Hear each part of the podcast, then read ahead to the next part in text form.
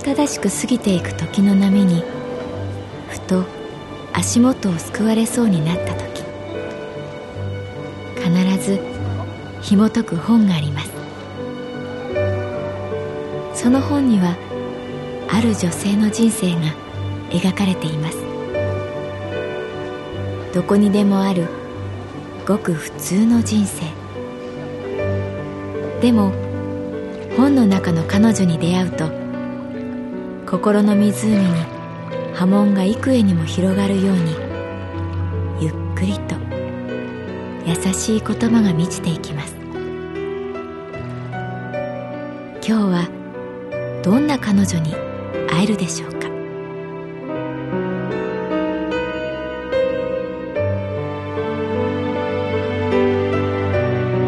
サウンドライブラリー。世界に一つだけの本。朗読は私木村多江がお送りいたします。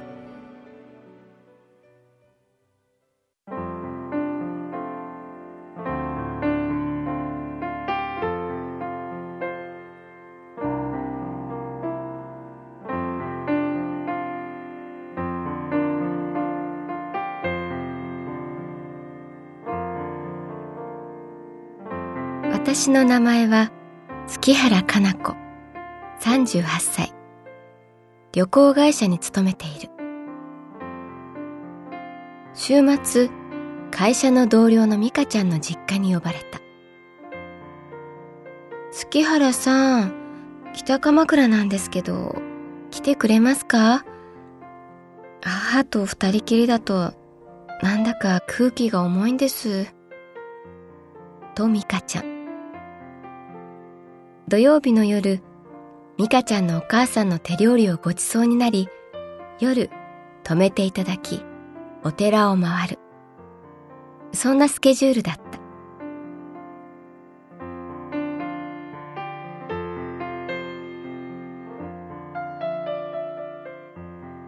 予定通り、夕闇迫る頃、北鎌倉に着いた。いきなり美香ちゃんから電話が入った。かすれた低い声。すいません。風邪ひいちゃって、熱があるみたいで、すみません。今日行けません。母には話しておきましたから、どうぞ、お願いします。電話はこちらの返答を待たずに切れた。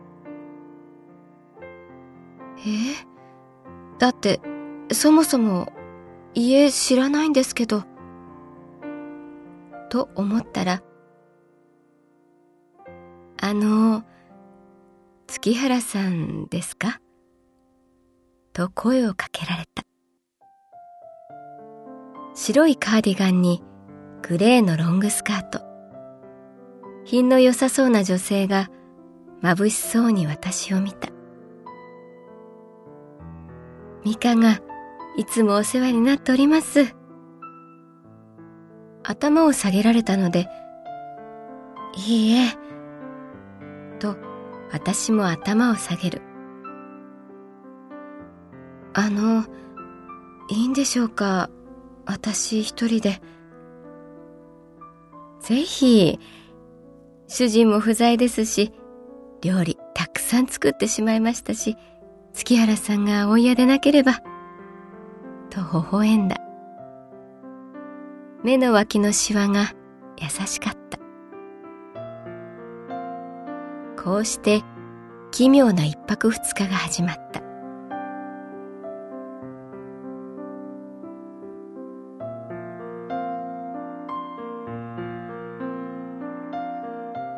お母さんの後を歩く。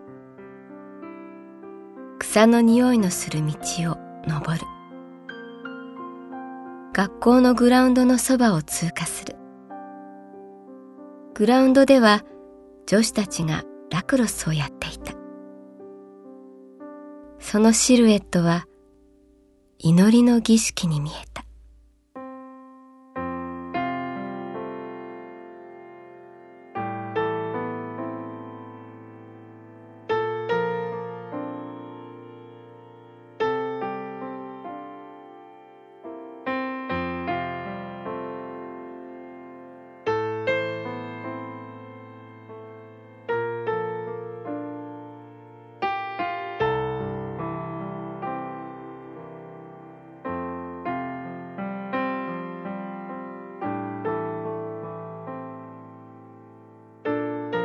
リカちゃんの実家は大きな一軒家だった。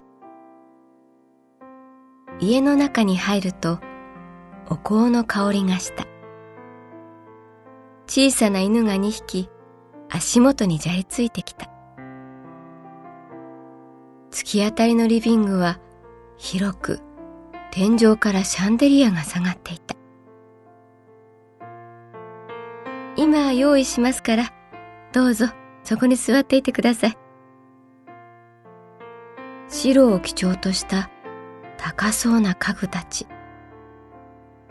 こういう生活もあるんだなぁと、キョロキョロ見てしまう。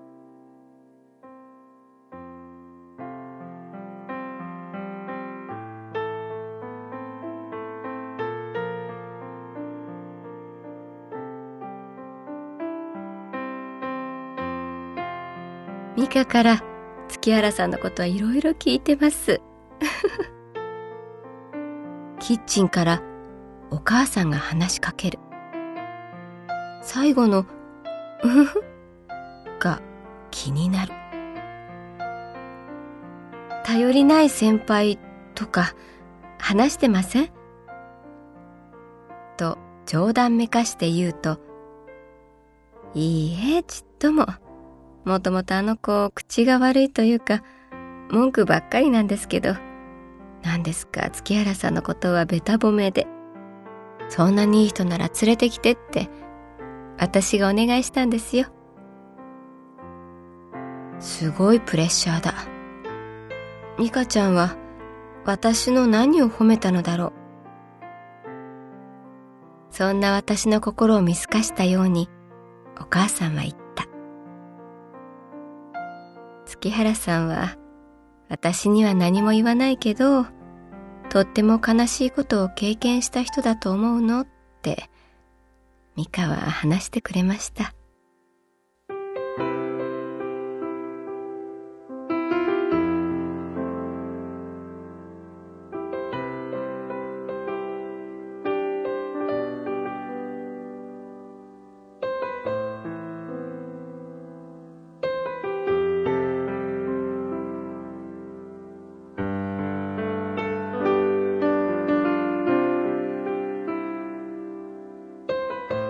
ミカちゃんのお母さんの料理はどれも美味しかった。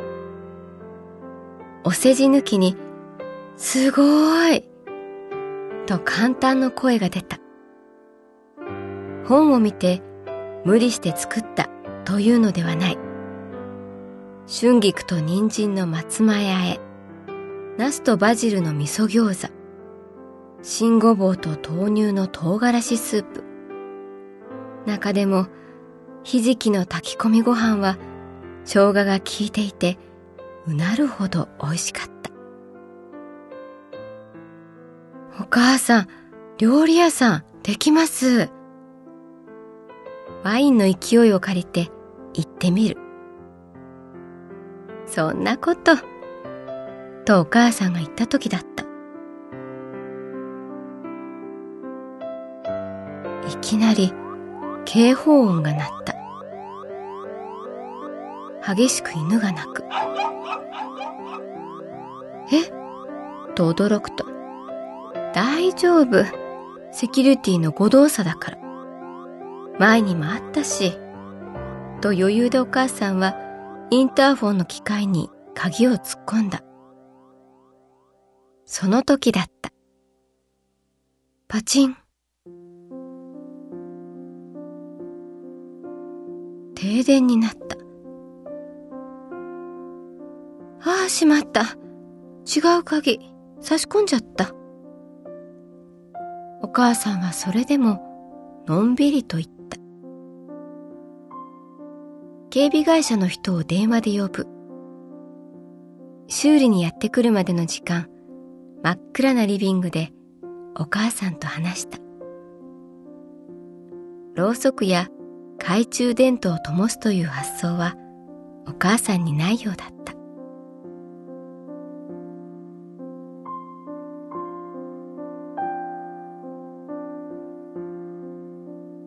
あの子にはかわいそうなことしました。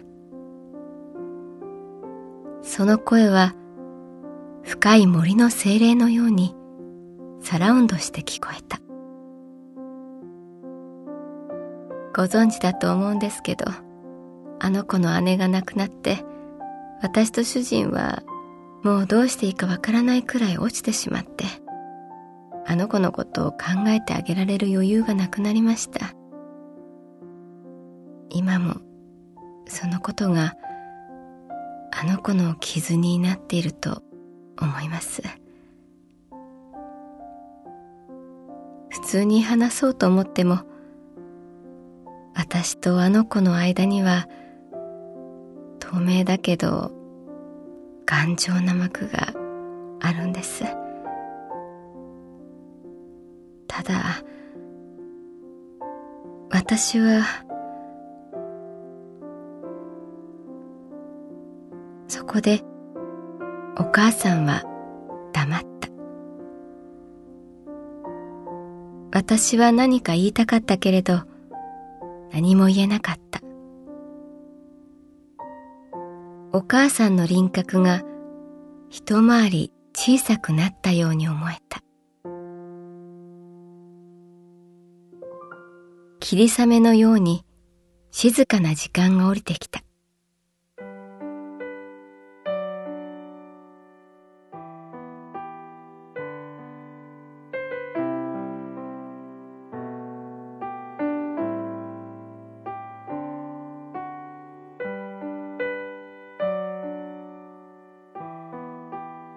ノックの音がした。こんばんは。よく通る男性の声。警備会社の人だった。関口くん、早かったね。とお母さんは言った。はい、急いで来ました。関口くんは紺色の制服に帽子をかぶっていた。背が高い。俊敏に機械をいじる。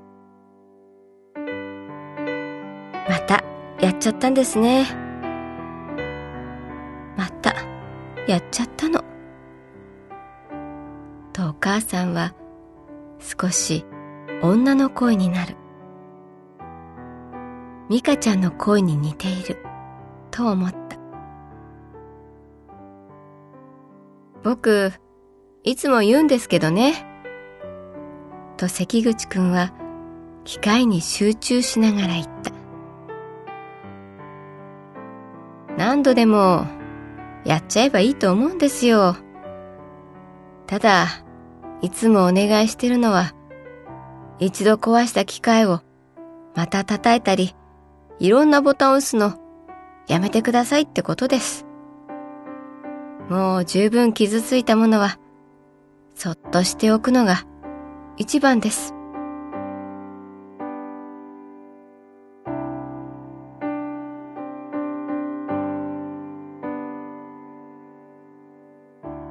電気がついた。私とお母さんは目を合わせて微笑み合った。